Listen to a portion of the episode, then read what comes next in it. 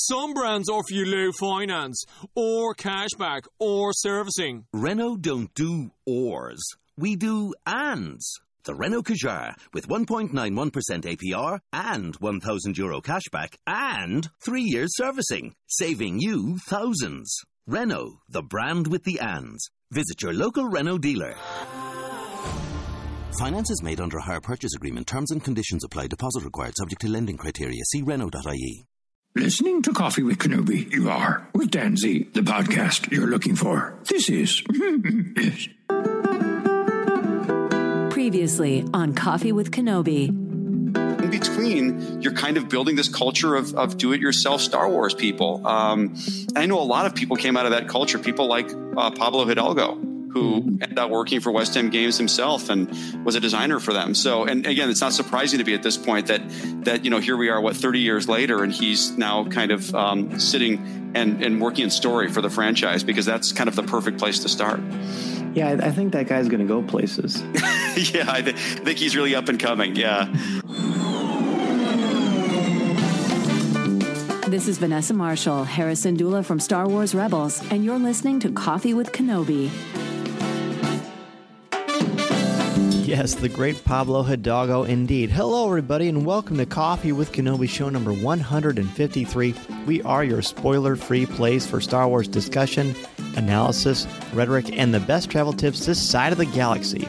I'm your host, Dan Z, drinking One Nation coffee out of a red Star Wars Christmas mug from Target a few years ago. And boy, do I wish they make mugs like this still because it's great. It almost looks like um, an ugly Christmas sweater kind of a thing, but it's got Darth Vader and the Imperial logo and snowflakes, and I just absolutely love it. Coffee with Kenobi is brought to you by MEI and Mouse Fan Travel. For all of your travel needs, the Disney theme parks and the cruise lines, as well as anywhere you want to go on vacation, be sure to go to www.mousefantravel.com, the official travel agency of Coffee with Kenobi. On CWK, I invite you to join me as we think about the mythology of Star Wars in a whole new way and maybe laugh a little bit in the process. You are here with your Star Wars family as we go to our favorite coffee shop and talk Star Wars. On today's show, Jay Krebs and Josh Gilliland join us as we talk about the top five things we love about Rogue One. And in the news section, we have a Galaxy's Edge update, as well as a brand new Star Wars animated series. Well, I don't know if series is the right word, but there's new Star Wars animation that's very exciting. So pull up a chair, grab your favorite coffee mug, and let's have some coffee with Kenobi.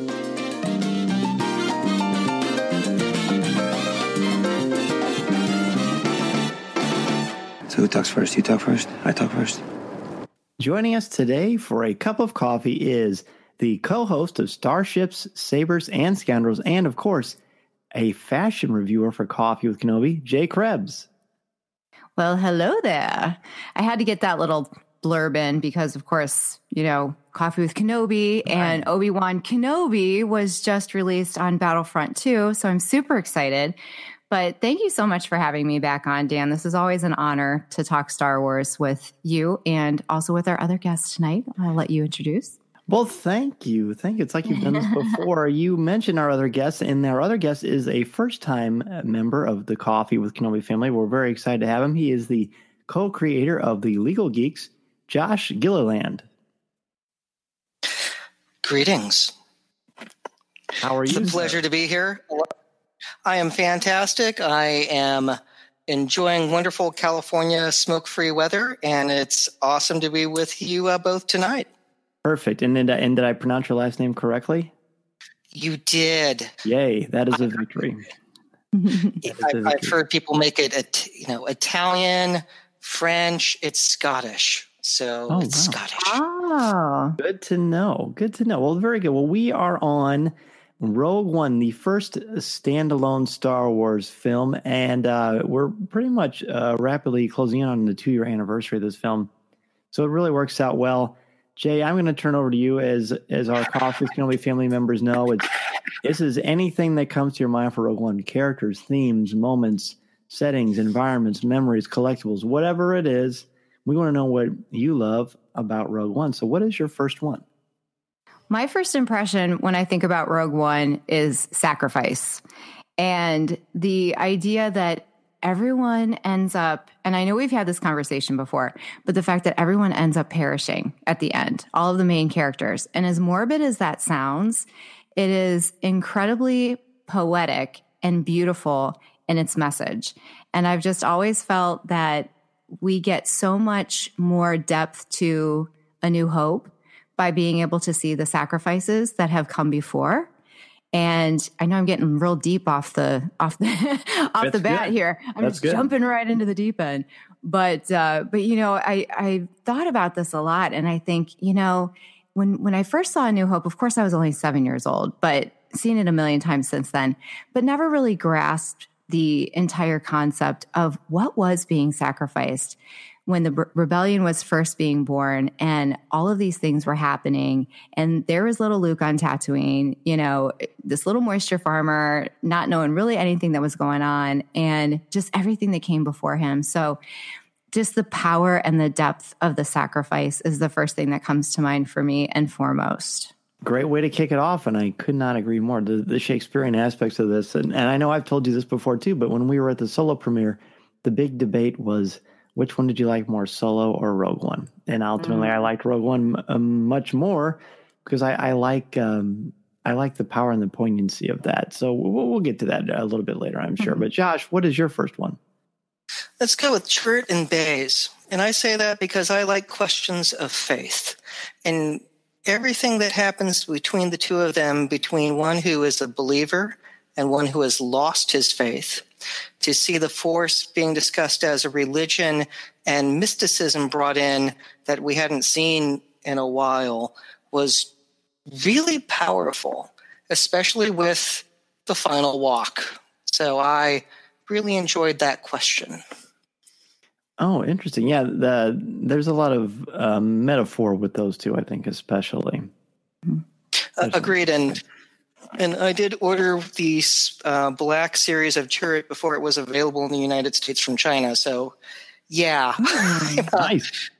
yeah. wow It was, what a great get it you know eBay. It was a good thing. It was a good. Thing. Merry Christmas to Josh. my my first one is Jyn Erso's speech before the Battle of Scarif, when she uh, she metamorphosizes into this into this basically force of nature, and it's quite lovely and poignant. She's a fantastic. I didn't specifically point her out. Just Jyn. I could easily just say Jyn Erso for all five of these, and and I still wouldn't scratch the surface because I think she's so powerful and important. But this is where she asserts herself as a leader, and you could see well it's not through the first time but it's the first time when you see that it's it's uh, it's circular it's you know it's cyclical they are they are responding to her she motivates them you know we're going to take care of this or we're not but this we're going to we're going to give it our best may the force be with us it's it's a great scene really kind of encapsulates where she has come in her journey That's a great way to put it. Absolutely. And that you're right. That speech is just chills every single time. And they knew going in that it wasn't looking good for them. Um, but the way that she said, we'll take the next chance and the next and the next. that's right That was just, oh my goodness. You're absolutely right. I love that. She's she's awesome. Felicity Jones is awesome. I we uh we um vol- tried to uh not tried we we paid to get our picture with her at Celebration Orlando and she was very gracious. It was like, you know, 10 seconds, but it was still cool to be able to talk to the main character of a Star Wars film even if it was very briefly. Hmm And she's one of the few Star Wars actors that's hosted Saturday Night Live. No, that's right.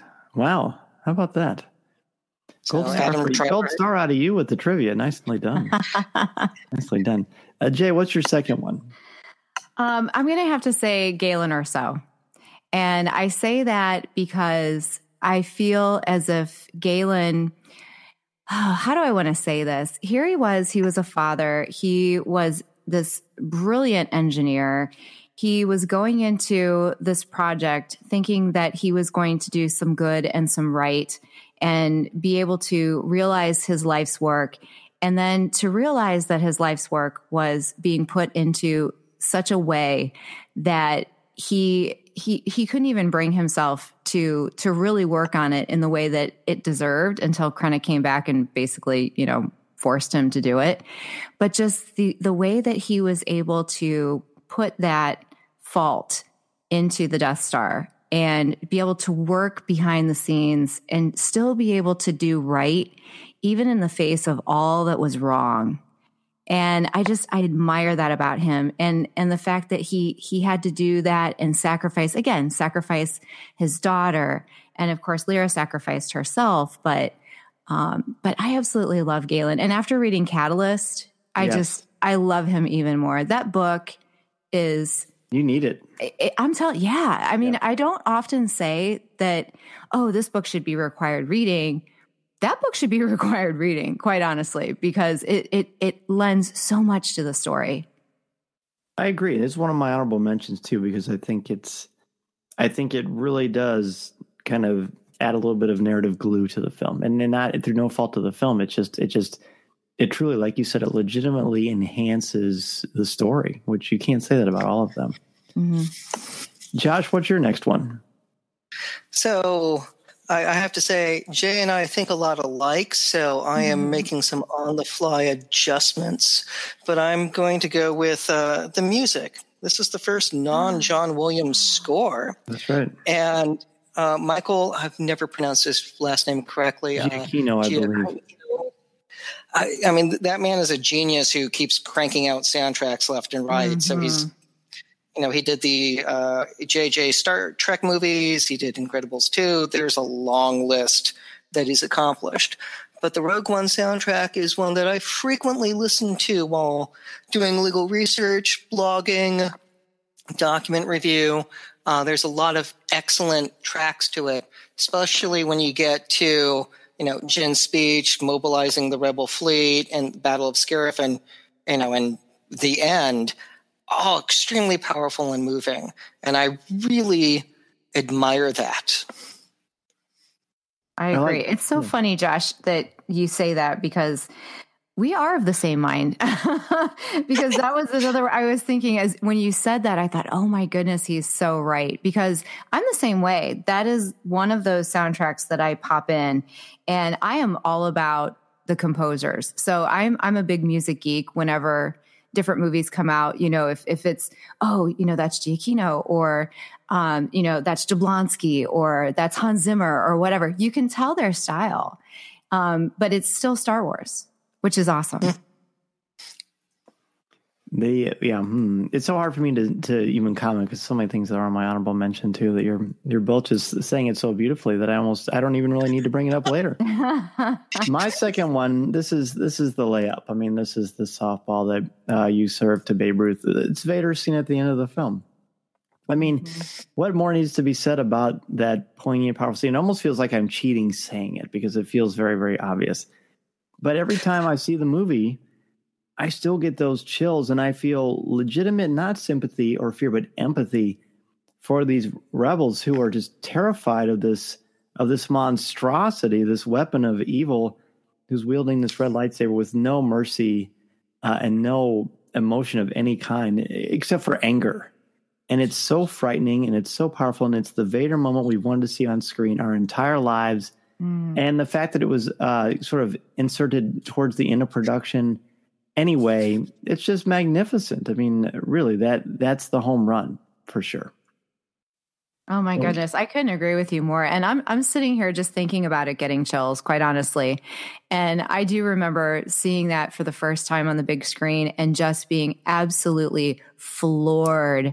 And you could yes, you could totally feel the emotion that was going on. And again, you know, coming back to that idea of sacrifice and just, you know, that that whole scene at the very end with the the rebel saying launch that was i couldn't think of the word. You got me all flustered just thinking about it. But the launch and just that desperation in his his words and oh you're right. Just the the sheer power of vader is just incredible. Well, and, that that's what we like to call is is a pants wetting situation. I yeah. spill your coke all over you. Choke Spill on your your Coke. popcorn moment. That's right. That's right. Well, that that's a great place to to end our first segment. Let's go ahead and take a break. When we come back, we'll bring up the next two points on the top five things we love about Rogue One. This is Coffee with Kenobi.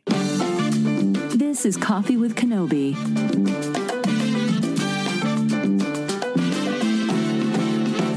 And now for one of my very favorite parts of each week of Coffee with Kenobi because I get to list the Coffee with Kenobi Patreon family members who help make this show what it is and have access to our exclusive show, CWK Pour Over. People like Ben Elkington, Rebecca Raven, Dennis Keithley, Terry Lee, Melinda Wolf, Wayne Booker, Aaron Harris, Chris Kavarka, Angela Sauce, Mediocre Jedi, Caroline, Tim Bungaroth, Chris Metz, LJ Sauter, Thea Selby, Jeff Ellis, Daz Davies, Christian Dale, Jason Hall, Brian McKinney, Connie Shee, Mike Audette, Jerry Cantor, BJ Smith, Eric Struthers, Nick Deco, and Mark Suter. When you contribute monthly to CWK's Patreon page, you allow us to do a lot of things that our podcast would not normally be able to do, and you get something out of it as well, besides helping our show and helping us to grow and expand, which is amazing, and we really appreciate. You have access to CWK Pour Over, the exclusive weekly podcast that comes out every Sunday and is hosted by myself, CWK co founder Corey Clubb, and CWK newsman Tom Gross. And the three of us, our chemistry is great. We have a lot of fun things we talk about that we're interested in, that we're knowledgeable about, and we definitely make you think and laugh. And it really gets kind of crazy and fun. So this week, I'm going to play you a clip from the upcoming show. Is that it's got all of the Super Friends episode is eh, seasons. There's like seven or eight oh. seasons of Super Friends, including the Legion of Doom, which is probably my favorite. So I'm able to introduce Mason to all these DC characters, obscure and, and more popular characters. But they're very, very family safe. There's no shooting. I mean, if there's violence, it's like they're throwing nets on people or everything is kryptonite when Superman's around and, you know, all that kind of stuff and that great voice that does all of the things like this. That you Meanwhile, like back at the Hall of Justice. That's right. well, you apparently had Conway Twitty on yours, but mine was. So that conversation began because Corey asked me about the DC streaming service, which I have, and they wanted to know what I thought about it, it was worth the value. So that led to conversations about comic books, the benefits of streaming versus cable, going to the theater, all kinds of great stuff. And that's the kind of conversations we have. We have an outline, we have a plan, but we just kind of let things go where they go, just like what it would be like when the three of us have coffee together. So you get a front row seat to that. So if you'd like to hear more about CWK Pour Over, go to patreon.com slash coffee with Kenobi, or feel free to email me, danzy at coffeewithkenobi.com, or you can check out the red button at the top of our webpage, www.coffeewithkenobi. I think you'll love it. We've got 34 shows on there right now. They're just a half hour each, and it's a great way to start your week. So again, be sure to go to www.patreon.com slash coffee with Kenobi. One Nation Coffee is the official brew of coffee with Kenobi. It smells fantastic and tastes even better. They even have a subscription service that is very convenient so you never run out of the best coffee in the galaxy. Be sure to go to www.onenationcoffee.com, enter the code Kenobi10 to get 10% off your first order, and get ready to enjoy the official brew of coffee with Kenobi today. We're back, and we are back to Jay, the top of the order, for the third thing you love about Rogue One. Well, I love me some droids, so I got to go with K2SO on this one. And just the the fact that you know here he's this repurposed Imperial droid, and you know he's being taken under his wing by Cassian, and and and basically being made a soldier, but he's just he's got that still that whimsical side to him where he's lethal, but he's I love his attitude. And I just love Alan Tudyk anyways, as far as a voice actor is concerned. I loved him as Sonny in iRobot. And of course, as Steve the Pirate in Dodgeball, as oh, the yeah. actor as well. Uh, and Hey Hey in Moana. oh yeah, I forgot about that one. But he's so versatile. But you you just totally believe the character. I mean, you just totally believe everything about him and you you empathize with him.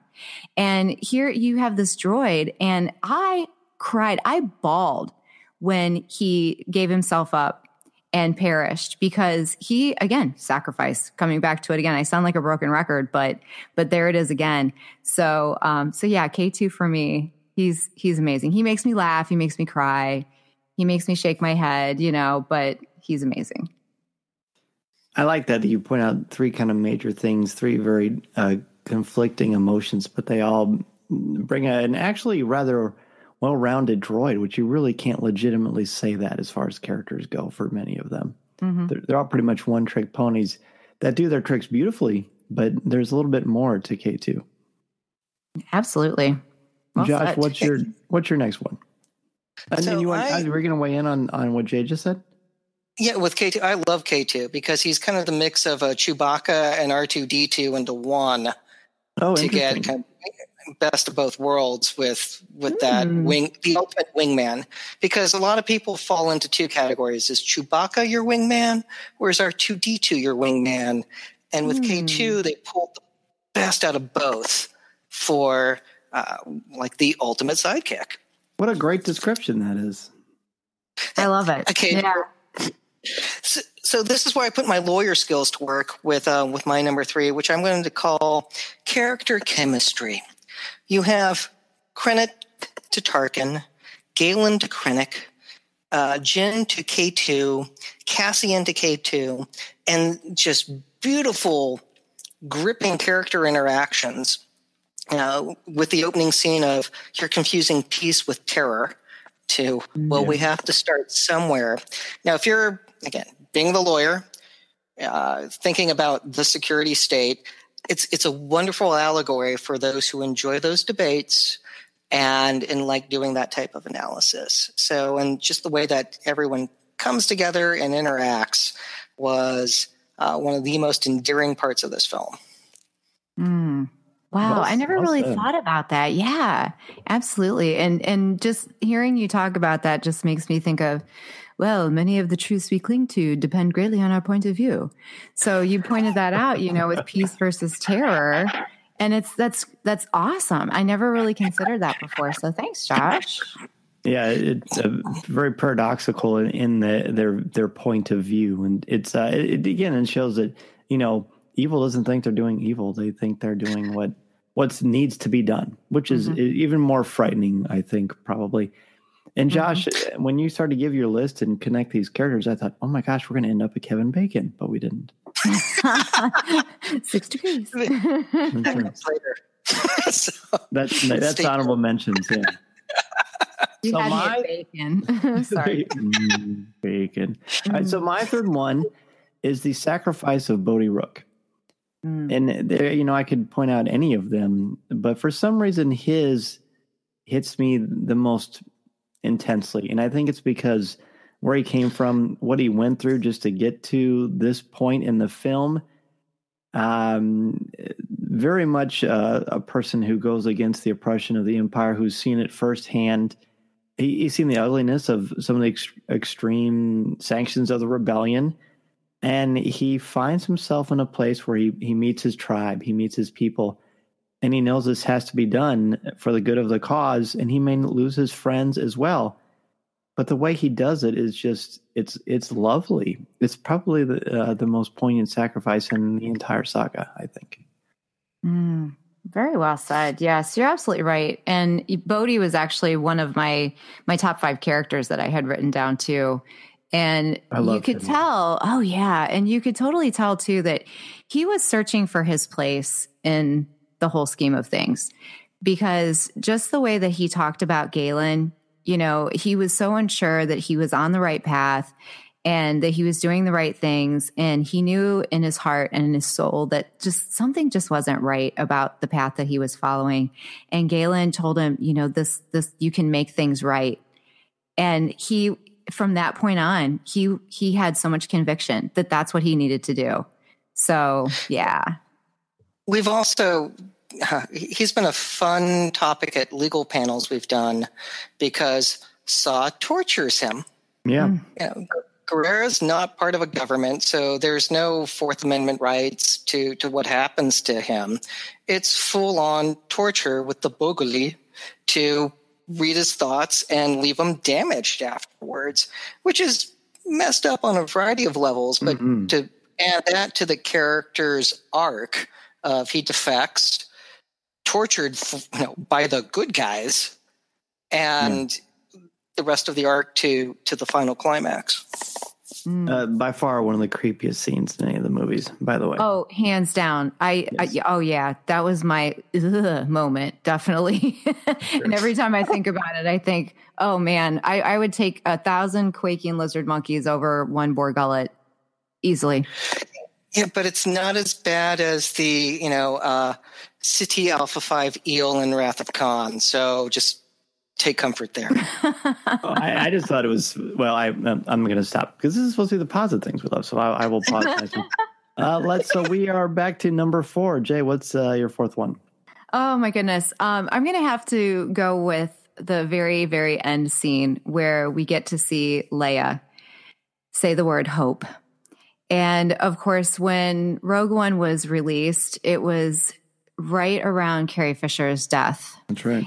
And so I remember being in the theater. Um, I don't know if it was the second or third time that I had seen Rogue One. Probably that because I think it happened about a week after. Yeah, yeah, and I I couldn't contain myself. I was a sobbing mess, and of course, part of it was because we had just lost Carrie Fisher, but also be, just because the fact that here we have this the whole saga basically in one word hope.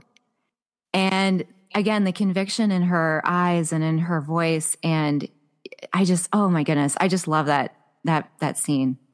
I can't say enough about it. No, I'm going to start um, crying just thinking no, about it. Of course. the, the, actually, the, this, I think the third time, third or fourth time I saw it, as soon as I walked out of the theater, my mom texted me and said that, that Debbie Reynolds had died. Mm. And it was just after I'd seen that, and it was the first time I'd seen it since Carrie Fisher passed. And then I got in the, and I was just like, oh, it just hit me like, oh my gosh, Carrie Fisher is gone. There's this Princess Leia on the screen. And then I got the text about Debbie Reynolds. Like, whoa, this is uh that was quite a quite a moment, quite a moment. Well, well, yeah. Josh, uh, we're gonna turn over to you to bring us back up again. What's what's your fourth one? So my fourth one is the Battle of Scarif because it is the most complete battle in all of Star Wars, and I wager the best because it takes place in multiple theaters all at once in an interconnected fashion for the ultimate goal of getting the plans out. It's land, air, and space, and that is wicked cool. Plus, mm. seeing the original footage of pilots from Star Wars. Oh yeah, uh, I lost it. Brilliant. I mean, and I, I, am curious to see how many times you each saw in the theater. I, I was at four or five, uh, cheering every time, every time. Mm. It is so great, especially for those of us who grew up on the saga and we just have so much emotionally invested in the original trilogy itself and all of the ties that are made with things like the pilots. And i love that you brought that up. Absolutely because that that that was a great moment for me as well.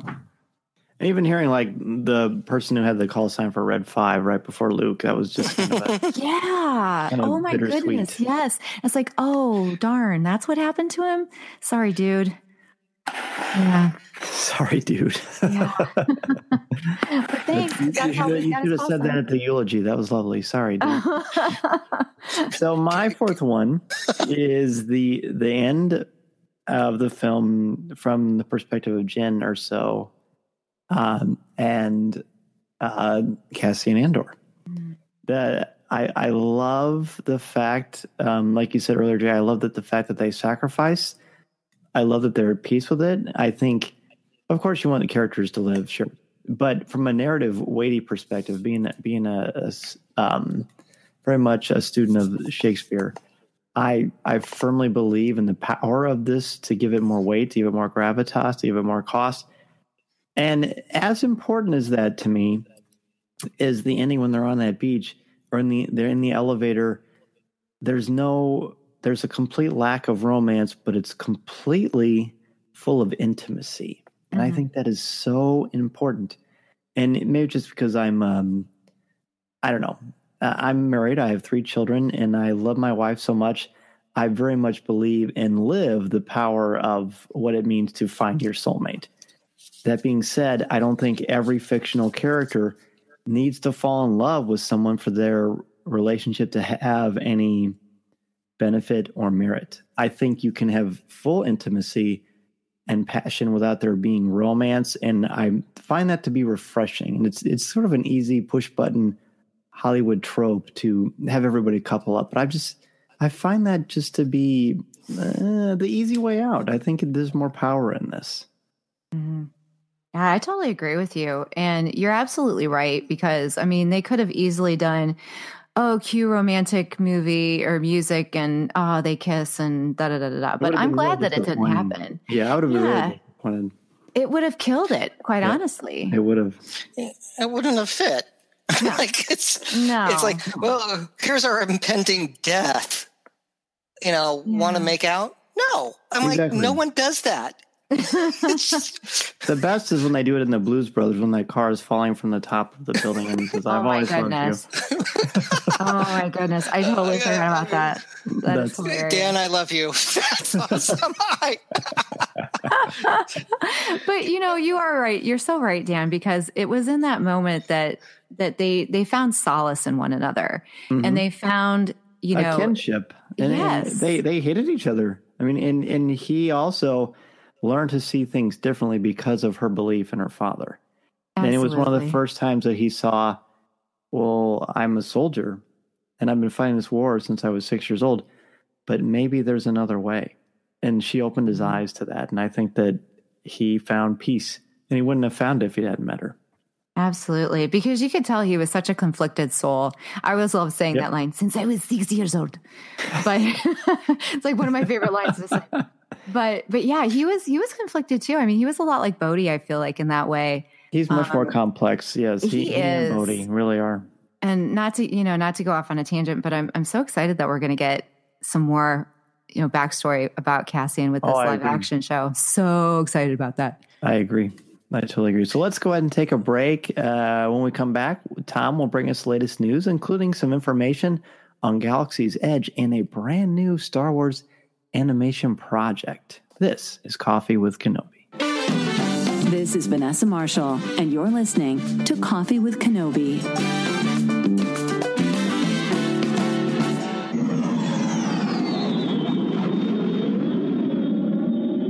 It's the most wonderful time of the year, but it's also one of the most challenging times of the year because you have to find that perfect gift. And people say, you know, what am I going to get for that man in my life? Because he is very hard to shop for. Well, personally, I know what I asked my wife for, and that would be Harry's razors. Their holiday engraved razors are awesome. You can personalize these razors and make them feel really special. Choose a color that's right for him. Now, with limited edition holiday handles and a personal engraving option. These things are ready to gift too. The sets come in a handsome gift box, so boom.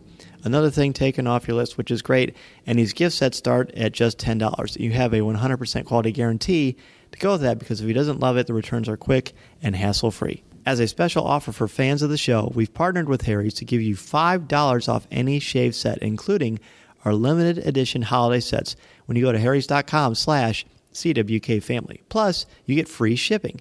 This offer is for new and returning customers and is only available for the holidays. Each Harry set comes with an ergonomic weighted handle with an option to engrave German engineered five blade cartridge that provides a close, comfortable shave, foaming shave gel for a rich lather, a travel cover to protect your blades, and a handsome holiday gift box. Or just want something for yourself? Redeem a Harry's trial offer to experience the quality of shave before committing. Get your holiday shopping done early. Free shipping ends on December 12th, so act now. Go to harrys.com slash cwkfamily to get a $5 off coupon for a shave set while supplies last. That's harrys.com slash CWK family. Speaking of holidays, Coffee with Kenobi has a Christmas present for you. If you go to our T TeePublic store right now and enter the code CWK Holiday, you're going to get 25% off your order, which is really great. And if you've been to our page, you know what we've got there. We've got t shirts with the logo, we've got hoodies, we've got phone cases, we've got pillows. We've got all kinds of stuff, laptop covers, and a phone case, which I have, and I actually am quite impressed with. I thought it would just be something cool with the CWK logo, but no, it's really, really high quality stuff. So put in CWK Holiday and you're going to get 25% off your order. Be sure to go to www.teepublic.com slash stores slash coffee hyphen with hyphen Kenobi. You know what? That is the code, but just go ahead and click on the link on our website. You have a banner there for the mugs and for the t shirts. Again, 25% off with the code CWK Holiday. And that code, by the way, is only good until Sunday. So be sure to act now.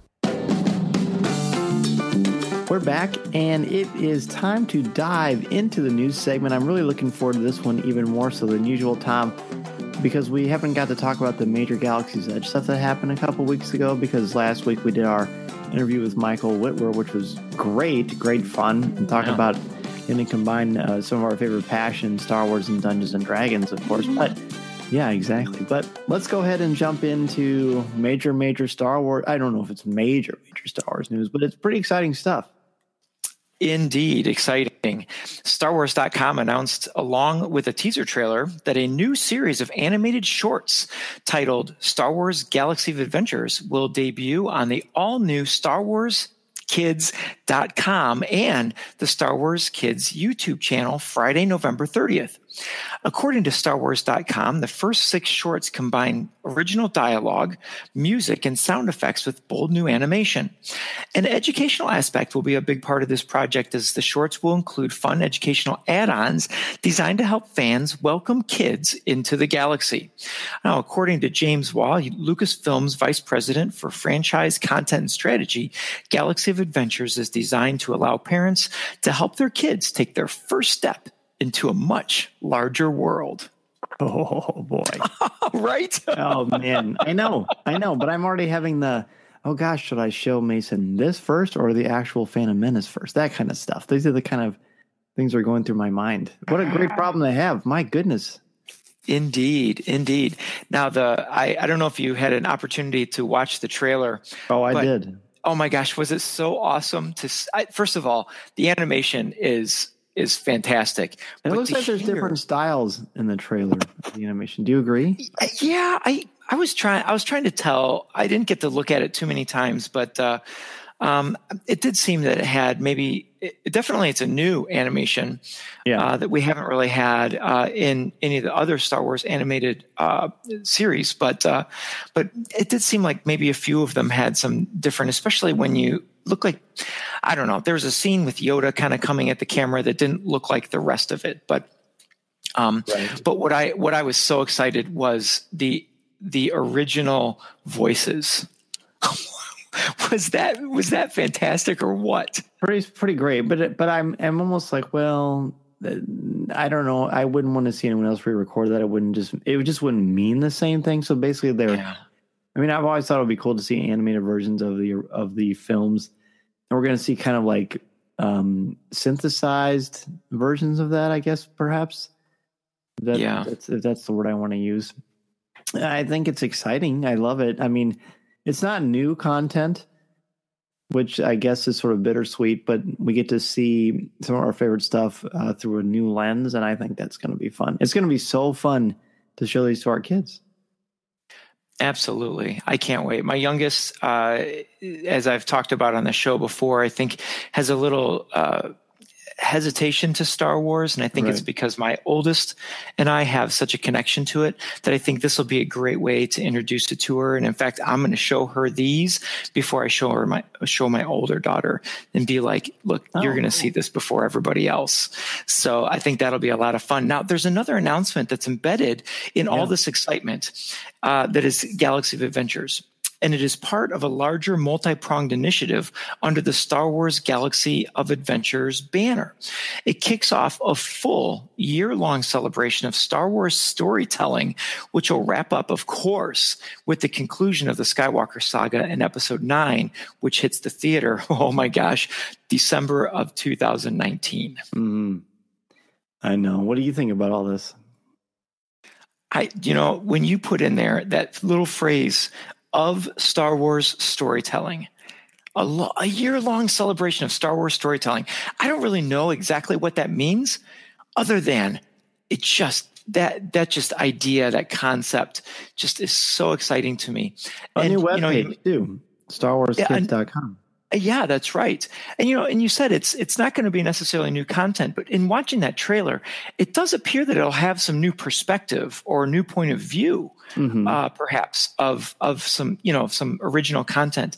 So all of that just it it's really exciting to me. I don't know exactly what to expect, other than I love the theme that they're that they're really kicking off here. In our next story, new details about Galaxy's Edge was released recently by Bob Chapek, chairman of Disney Parks, Experiences, and Consumer Products.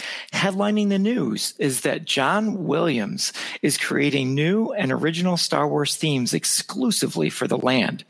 In addition, Chapek announced the names of two major attractions at Galaxy's Edge. The first is Millennium Falcon Smuggler's Run, where guests will pilot the fastest hunk of junk in the galaxy mm. in one of three flight crew roles. And the second is Star Wars Rise of the Resistance, where guests are put in the middle of a battle between the Resistance and the First Order. Now, you can catch a hint of Williams' Galaxy's Edge theme song performed by the London Symphony Orchestra and teasers of Smuggler's Run and the Rise of the Resistance video clips on Coffee with Kenobi's website, or you can hop on over to starwars.com. That that other Star Wars site, yeah, yeah. That other one, yes, yeah the the ultimate Star Wars website, StarWars.com, of course. Yeah, okay. So while you're saying this, my face hurts from smiling. I'm so excited about this. Ah, I can't even tell you, dude. I cannot wait to. I don't know what I'm more excited about: seeing the Falcon for the first time, walking up the ramp for the first time, or going on the ride for the first time. It's just all part and parcel. Having the name, it's sort of sort of funny. I don't know about you, but hearing these names it just kind of feels like, oh yeah, of course it is. It's not like a revelation. It's more like, oh yeah, that's that seems like that's what it's supposed to be anyway.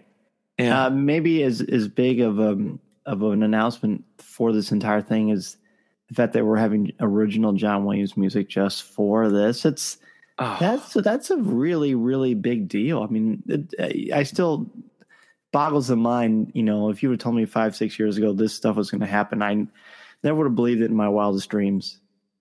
It is so so.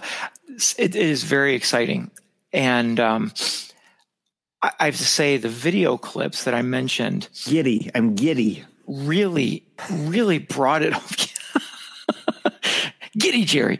Um, uh, those video clips really kind of brought it home for me.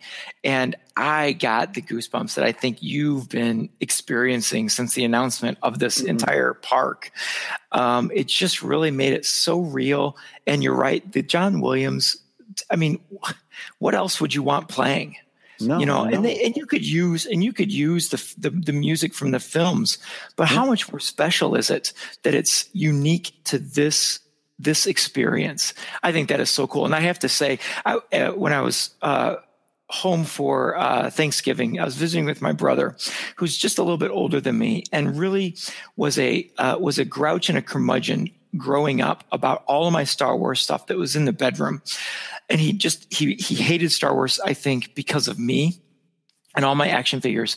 He said to me when we were at eating Thanksgiving dinner, he said, you know, we were looking at going to Disney. He says he has a son that's about uh, eight, nine years old. He said, we're looking at going to Disney, but he said, I, I realized that they're having this whole Star Wars world. He goes, we're putting it off and we're going the next year. Wow. And I, I just looked at him and I said, you do realize you hated me for Star Wars, right? And he goes, he goes, don't even bring that up. well, now you shared it with uh, many, many, many people on the air. He'll be happy That's to know that yeah, yeah, right. hey, karma, dude. Karma, Tom's brother. So anyway, it, this is great news. Oh my gosh, it's tremendous news. Thank you um, for sharing that because I've been looking forward to talking about it on the air, and there's nobody better to talk about it with than you. Absolutely. I, I love I love all of it. Hey, I wanted to finish up just with quick uh, celebration announcement. We've been kind of tossing these in at the end of news here lately. Uh, recently, that they announced a number of authors who will be in attendance in Chicago in April Star Wars Celebration leading off with none other than Timothy Zahn of the Star Wars Thrawn Alliances. Of course, Delilah Dawson of Phasma has to be there, as does Claudia Gray, who has an upcoming Star Wars title, Master and Apprentice. Katie Cook, illustrator and co-author of Star Wars Search Your Feelings. Alexander Freed, author of the upcoming Star Wars Alphabet Squadron. Cavan Scott of Star Wars Adventures in Wild Space. Jeffrey Brown, whose titles include Darth Vader and Family Coloring Book. Oh man, Dan, that right there just gets me pumped. Vader and Son, Vader's little princess. Yeah, he's been on the oh, show yeah. before. Yeah. Uh, that's and then um, the Search Your Feelings book. We have that book, and I actually haven't talked about it on the show, but Disney was kind enough to send it to me. And it's really quite lovely. You know, the art and the illustrations are what you'd expect Mhm. from from you know the the one. What was that? I can't even think of the title now. The ABC's ABC three PO, I believe was Oh, that. yeah, was yeah, that one? yeah. Uh-huh. Yeah, it's so fun, and then it's got some nice little rhythmic write ups about the different emotions. It's fun to read it to our son because then he sort of talks about what the feelings mean, and we guess them based on the illustrations. So that's good. Yeah, it's cool that they're going to be there. Uh, man, celebration! I've already got so many irons in the fire for celebration. I'm very excited to start announcing them as we get closer and closer to the big the big weekend. So Tom, thank you so much. Let's go ahead and take a break. When we come back, we will close out our list of the top five things we love about Rogue One. This is Coffee with Kenobi. This is Coffee with Kenobi.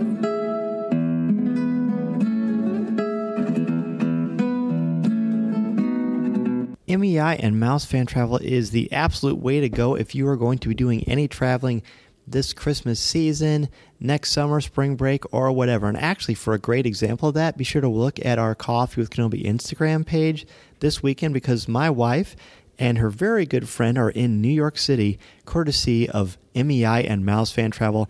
And when you watch these Instagram stories that these two are going to have, and the different images and updates, you're going to see the great things that MEI helps to plan to make your vacation extra special. They have signature service and expert advice to help clients maximize their vacation time and dollar. They help your family enjoy everything the Disney theme parks and the cruise lines have to offer, help plan every detail, and share invaluable tips. Check out www.mousefantravel.com today and let them know Coffee with Kenobi sent you. And don't forget www.onenationcoffee.com for the best coffee in the galaxy. It's also the official brew of coffee with Kenobi. I start my morning every single day with One Nation Coffee because it is the best. You can start your coffee subscription so you never miss out on the best coffee in the galaxy by going to www.onenationcoffee.com today. Plus, enter the code Kenobi10 to set up a coffee subscription and save 10% off your first order.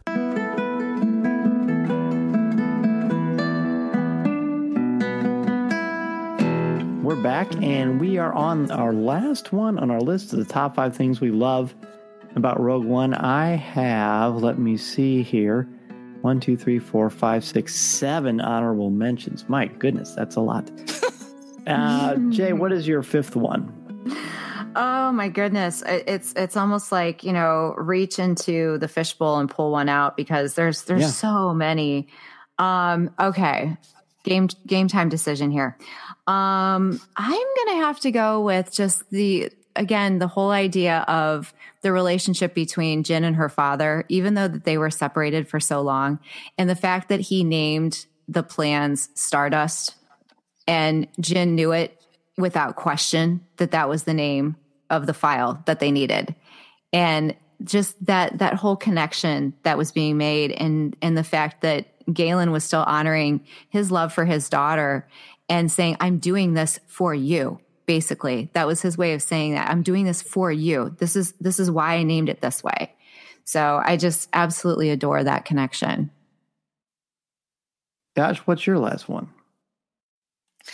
So it's a it's a common theme that you both have hit, but I, I wrote story of sacrifice because how do you define victory? This flows like a World War II era spy movie where the ultimate you know play to to get the plans out cost everyone everything, mm-hmm. and that was victory in order to be able to fight again to, to actually blow up the Death Star. And because of that, it fundamentally changes the way that at least I watch the original Star Wars because R2 wigging out, going like, no, I'm not staying here at this farm, I'm leaving.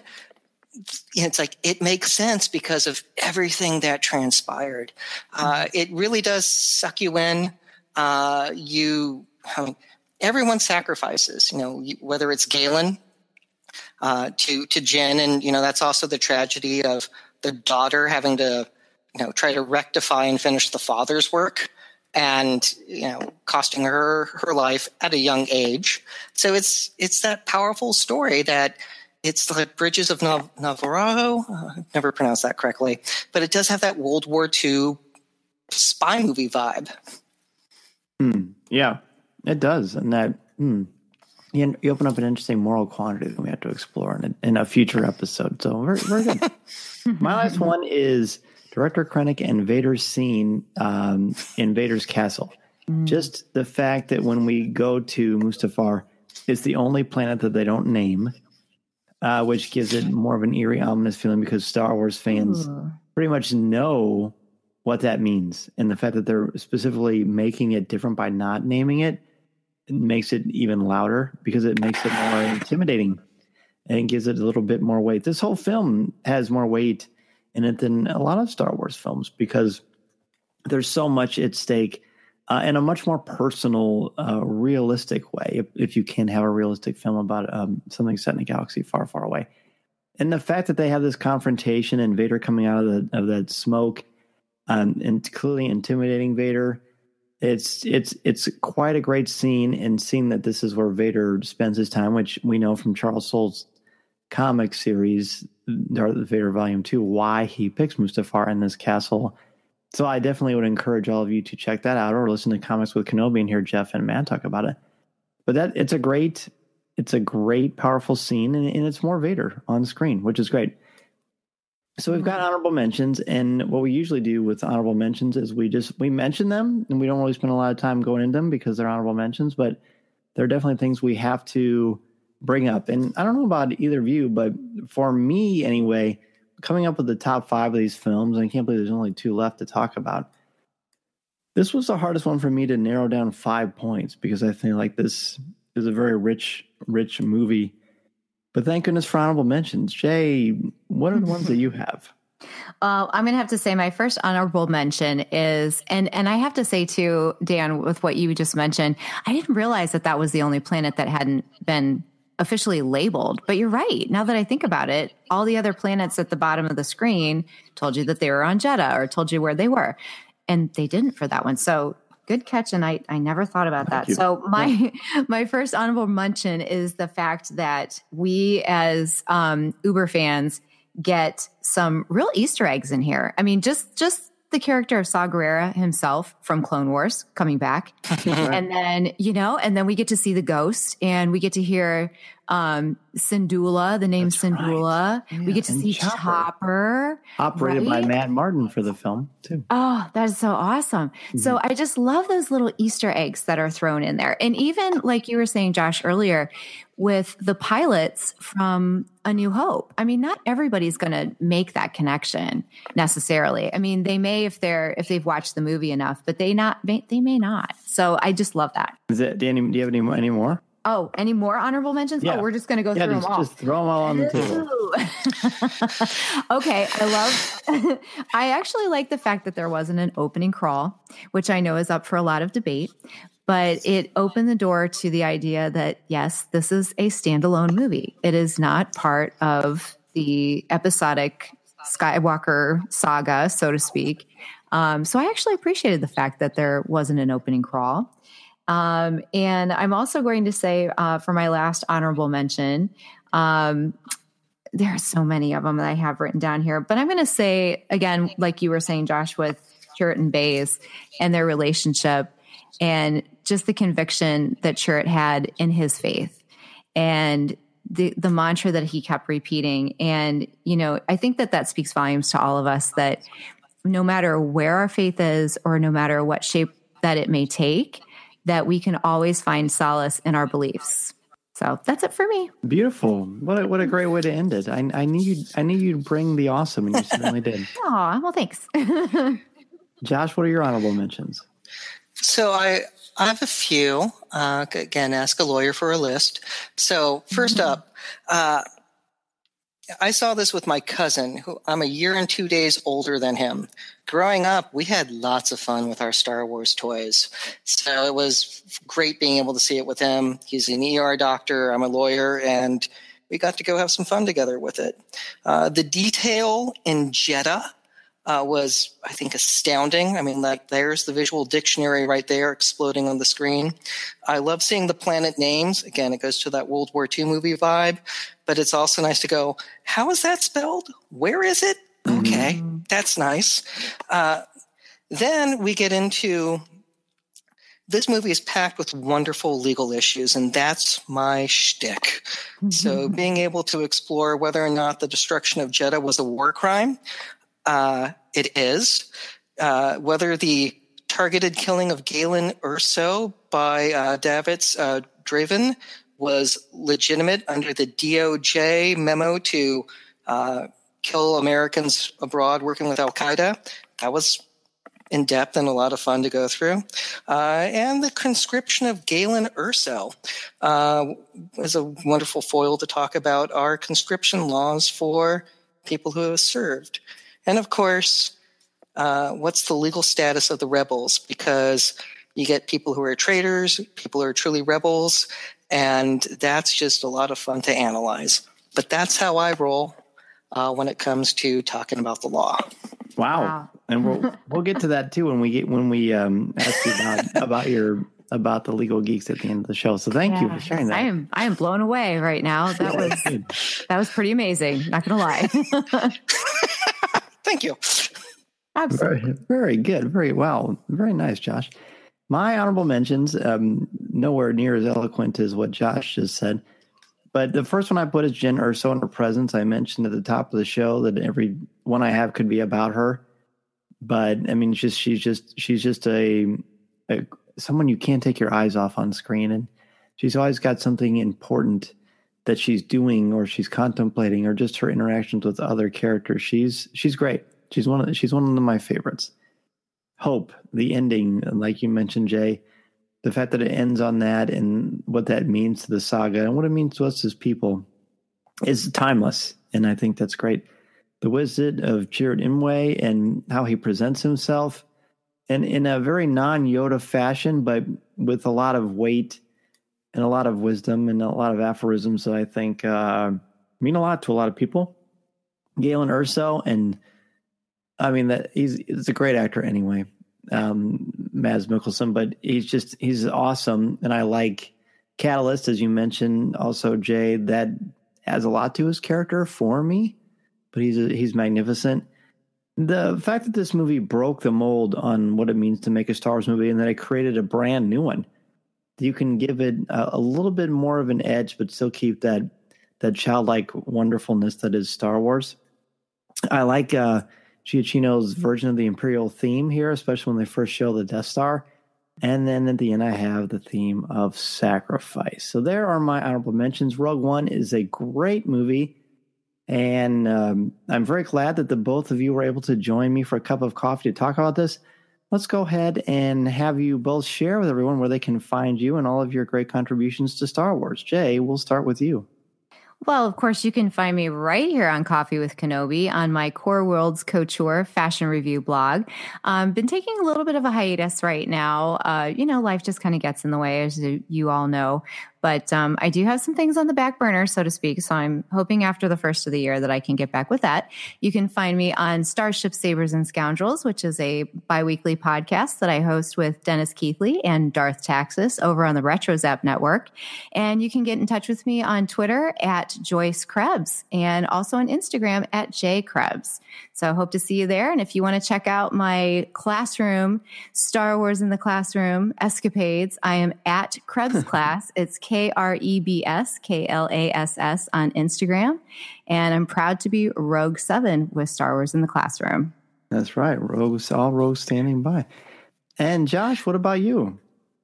So I'm one of the co-creators of the Legal Geeks. So you can follow uh, us on Twitter at the Legal Geeks uh, all other social media Facebook, Instagram. We're there at The Legal Geeks. Our blog is at uh, www.thelegalgeeks.com. And Star Wars is one of the topics we have blogged about the most because it is an amazing foil to help people understand the law. One of the first posts I did was Han Solo's legal justification to shoot first, which. Vulture republished twice that wow. so pretty yeah, great. Uh, Impressive. It's it's you know it had more shares than the interview with Daisy Ridley. So wow. yeah, uh, we we occasionally do cons. We did the uh, mock trial of Poe Dameron at uh, San Diego Comic Con this year, which one of our highlights. I mean, in fact, Rian Johnson acknowledged our existence, uh, Mhm, and I remember that. and yeah, and uh, Oscar Isaacs actually said nice things about us in an interview, so that that made me happy. And if all goes well in 2019, you'll see us a few times with a couple new mock trials. Awesome. Perfect. We look forward to that. Uh, thank you so much, everybody. Well, thank you for having me on again, Dan. This has been amazing. And Josh, it's been so awesome talking to you. And you're absolutely right with putting things into Star Wars, just makes everything so much more understandable. It's a ton of fun, and it's a pleasure to actually speak with both of you as opposed to just hear you. So it's uh, this has been really nice to uh, to be to to join you for a cup of coffee to uh, talk about what we love.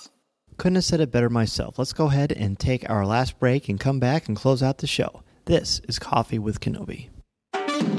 Listening to Coffee with Kenobi, you are the podcast you're looking for. This is.